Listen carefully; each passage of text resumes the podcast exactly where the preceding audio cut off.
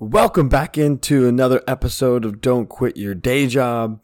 It's Tuesday. Luckily, we all got through Monday, and I'm excited for this episode to come up. We got some funny topics, and we're doing a little bit of story time in this episode. So put on some pajamas and get nice and cozy and be ready to laugh, because I know when I'm telling these stories, I'm definitely going to be having a good laugh right now, because when I was thinking about telling these stories by themselves on Wednesday night, I couldn't stop laughing. So I'm ready to get into it.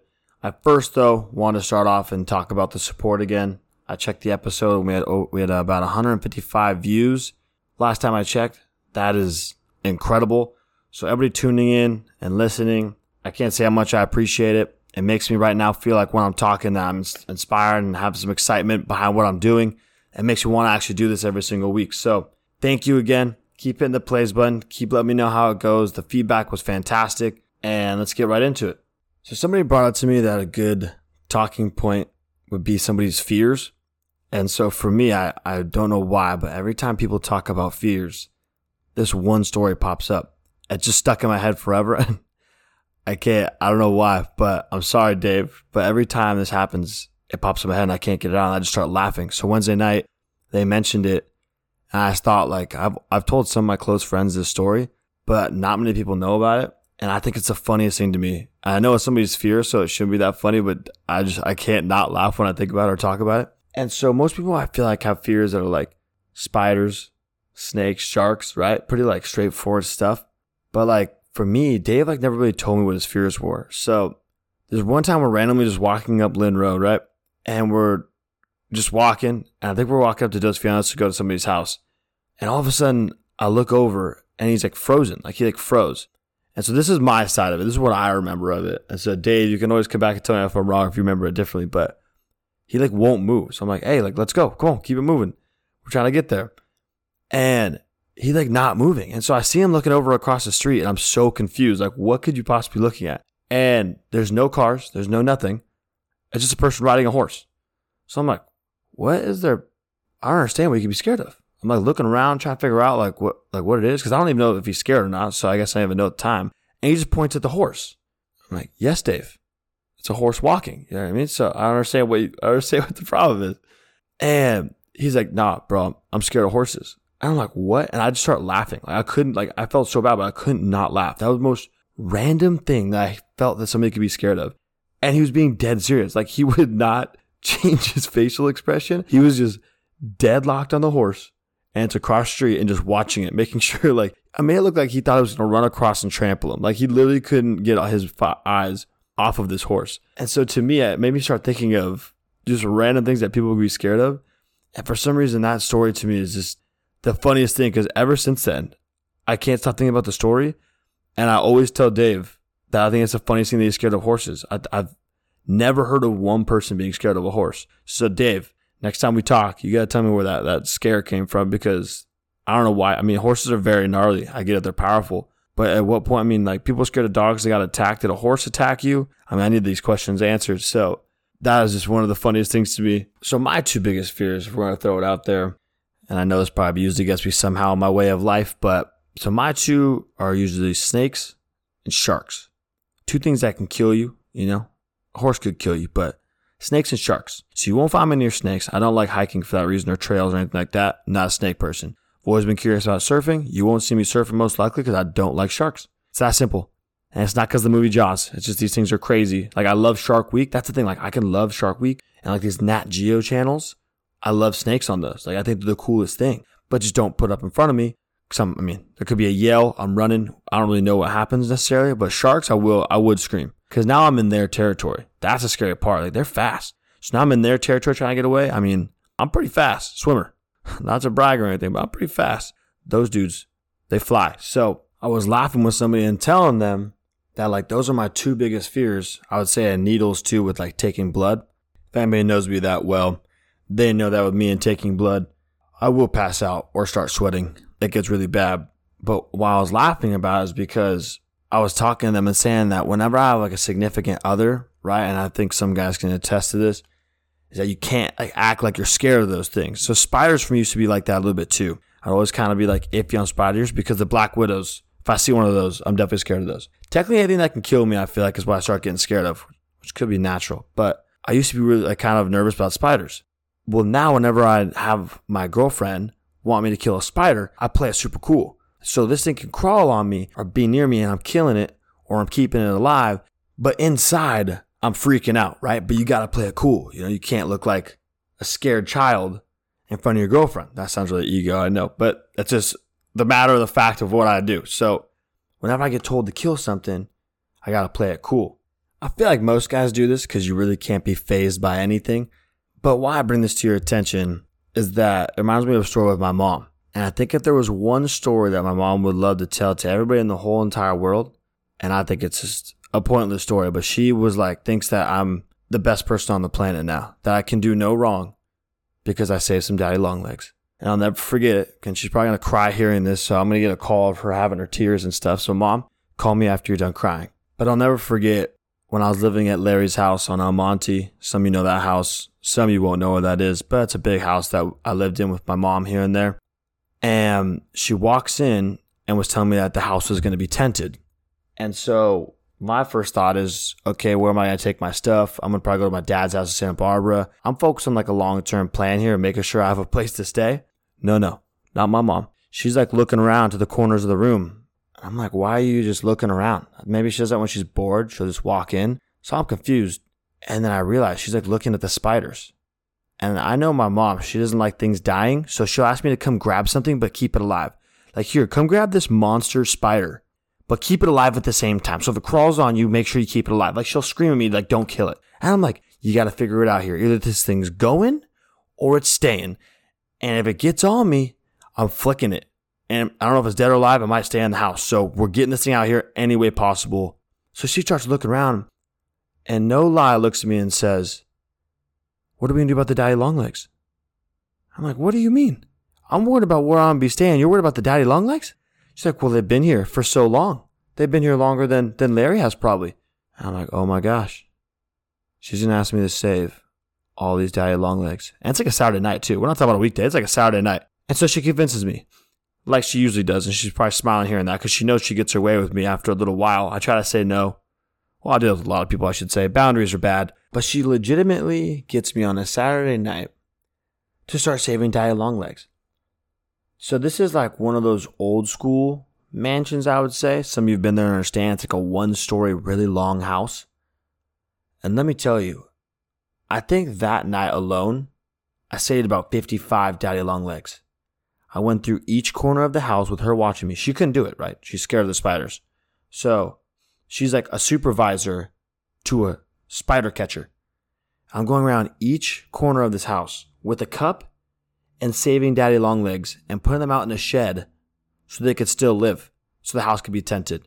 So I just want all of you to picture me walking around a huge house with a cup, saving daddy long legs. And that to this day will probably be my mom's favorite story.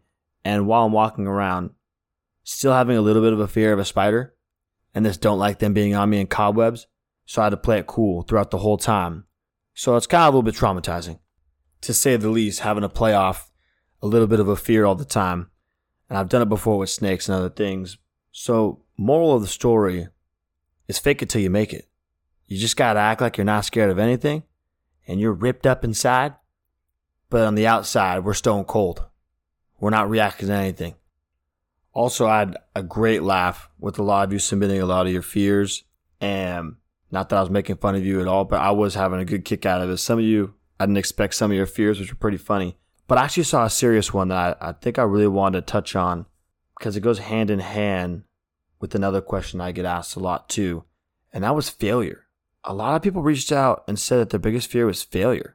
And I really sat and thought with it.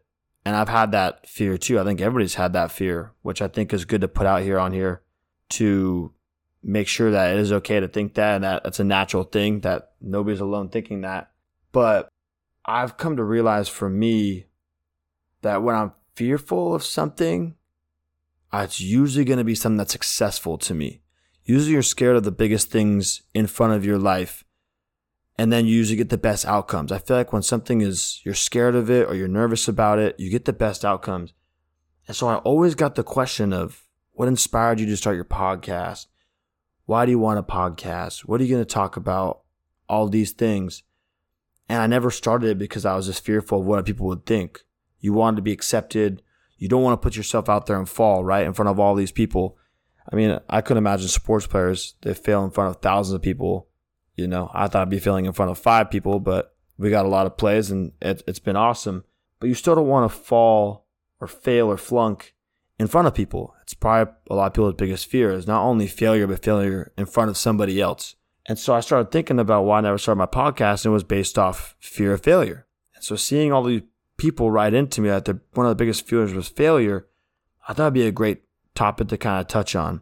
When I finally started this kind of podcast journey, I should say, I was definitely nervous and definitely didn't know how it was going to go. Like I said, I thought I was going to get 5 plays and have people here and there.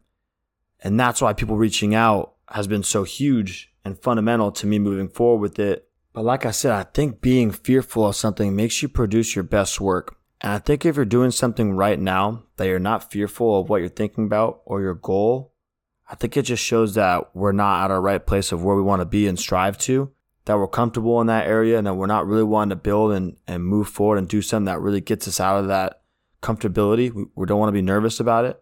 And that's why I did start the podcast. I started thinking back of all the times I didn't start it when I said I was going to, and most of the times it was just based off of fear. It was that simple of me not wanting to fail, me not thinking it was going to do well, right? And I think once you sit back and really look and just believe that, I mean, it sounds cliche, but just believe that everything's going to work out the way it needs to and that we're all successful in our own ways.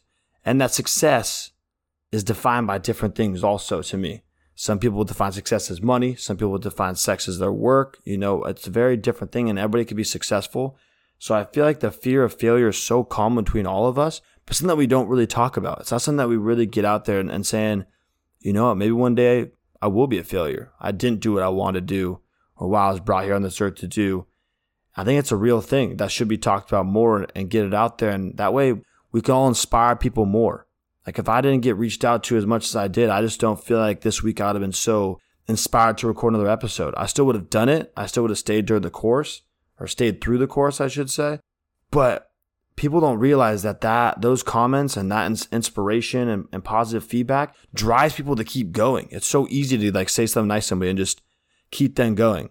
It's better if it's meaningful, right? Just saying it is sometimes kind of more of a detriment because then you think you're doing good.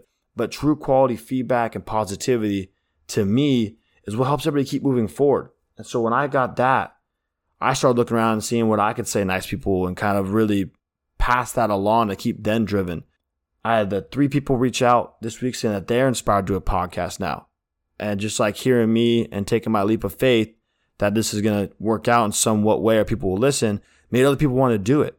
I think that's awesome. Sometimes you don't realize how much power you have to inspire others, or even if it's just getting them to, you know, they've been thinking about it and they're like, because they had the fear of failure also. And now they're doing it too.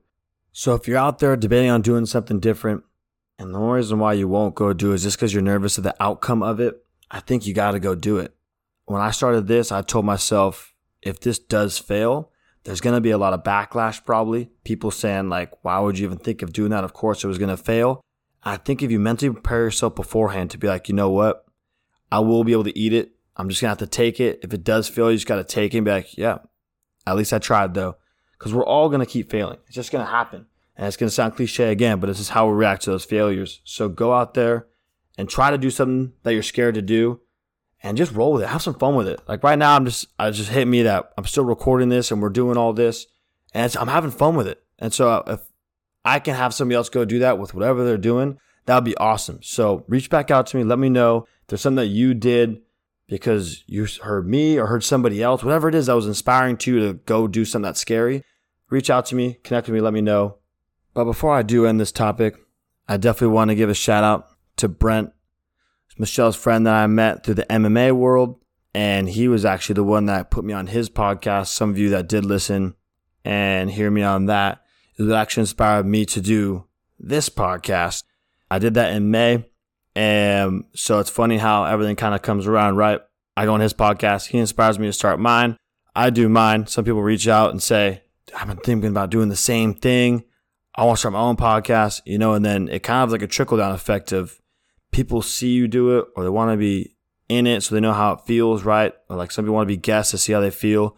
So I've told people they're more than welcome to come on here and do an interview with me and see how they like podcasting. If they start their own, that'd be awesome. So again, thank you, Brent. If you're an MMA fan, go look up on Twitter, MMA Gone Wild. It'll be a picture of Tony Ferguson, and go follow that page. They're sponsored by ESPN, and Brent has a lot of knowledge and has some really good takes on fighting. So it will be a good follow, and you can interact and do all that. So if you do go give him a follow, let me know, and tell him Jacob sent you. For the last topic, this one came about through, again, the coworkers. And I swear, everybody's going to think that it's like Procore is full of love gurus, something like that, or that all we talk about is relationships and stuff. I don't know. I promise you, we get work done at Procore. I promise you. But again, me and the coworkers talking about love life, they always have questions for me and very curious, which I appreciate, but also have to answer very smartly, I should say. But they started asking, or we kind of started deciding on how what you look for in a partner changes over time. And I kind of like stuck in my brain for a little bit because I was always sitting there thinking, and how like when I was younger, I thought so much differently than now when I'm older. I remember having this conversation with a couple of my friends actually at my friend's house like this time last year, and saying how like my brain was like shifting of like what I felt was attractive and what I was like kind of, I guess, wanting in somebody, I should say. And I feel like late 2019, I would say, I kind of started seeing that change in my brain of kind of noticing that different things were attractive to me. And I think maybe that just comes with maturity of the brain. And in no way am I saying that I'm mature. I think everybody out there kind of knows of Jacob equals maturity is not an equation. But my brain is slowly adapting to this, okay? And I feel like before, we'll just use an example of like a low totem pole job. If you were attractive, like I was just going to date you. And I know some of you were looking at me and not looking at me, but hearing me and saying, oh, Jacob, you still would. Nothing's changed. And I'm here to tell you that I'm at least going to tell myself that that is different because I believe it for right now. So I wouldn't date just anybody having a low totem pole job. They're attractive. Because I think for me now, since I'm so driven, I need somebody next to me that's going to have the same kind of priorities as me. Because I feel like in the end, if I don't have the same priorities as that person, it's just not going to keep going along smoothly. I used to just trust off physical and just hope that would work out. But you start realizing that we all get old and wrinkly eventually. Unless you do Botox, but that's a whole other story. So now I'm trying to more align myself with somebody that has kind of the same mindset as me, drive as me, kind of do the same things as me financially, right? If we want to go on vacations and do stuff for the right mindset. And also something that can be inspiring to me. I think that's how it's kind of changed. I think it changed, like I said, late 2019. I feel like now, I don't know, I'm like 25, I feel old. And I know nobody's, like my coworkers and stuff, the people that are older than me are going to roll their eyes that I think I'm old. I already got a lot of crap from my coworker, Jenna. I'm sorry. She's 28 and listened to the last episode and came at me being like, yo, I'm only 28. I'm like, well, my bad. I'm not saying anybody was old. I try to say that. So shout out to Jenna. We're both in the 20s still. We are young and thriving. Love all your other coworkers too. So I feel like you start really looking at like a job dynamic. You know, what are they going to do for work? What's going to be like that moving forward? Then you look at the family aspect, how it'll be for a parent. You know, this is weird to even think about that. My brain's starting to shift towards you. Before it was just, you know, if you look good, great. It works out then. But now it's like, it's got to be more than that. It's got to be something that's sustainable long term. And so right now, like I saw a question on Ask FM, and I don't know if it was a random question or not by somebody or like the site, because I'm starting to realize that site just throws up random questions. And I'm starting to really like get in my head. So side story, if you do ask me a question on Ask FM, put something in there like for Jacob Goble so I can determine if it's by somebody or not. If you are using the Ask FM for the questions that don't want to be seen by me, because it's super confusing. It was like, are you talking to somebody? Do you believe in love? And I'm like, okay, this better be the site, because if people think that I'm not heartless or something like that, I think this is like, what am I putting out there that people don't think I believe in love and stuff? So if you go on Ask FM, so I'm not driving myself crazy, put for Jacob Goble. And that way I know that's by user. And it'll make it so much easier for me to decipher the two. But back to what I was saying. So right now I've been kind of looking for more of somebody that's on the same wavelength as me, I guess I could say. Somebody that's moving at the same speed, doing kind of the same things as me. And trying to find a partner that I feel like we'll be able to take those steps at the same time. That there's not really a distance between what we're going through and stuff. So that's what I've been looking for. And as of right now, kind of just taking my time, being patient with it.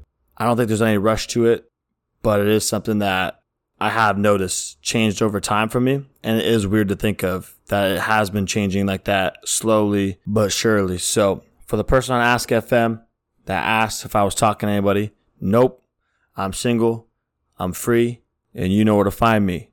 I mean, that was like a rap right there. That was damn good. I'm totally kidding, but not really. Come say what's up. Always shoot your shot because, you know, on this podcast, as we just talked about, we're all right with failure. So you know the line, shoot or shoot.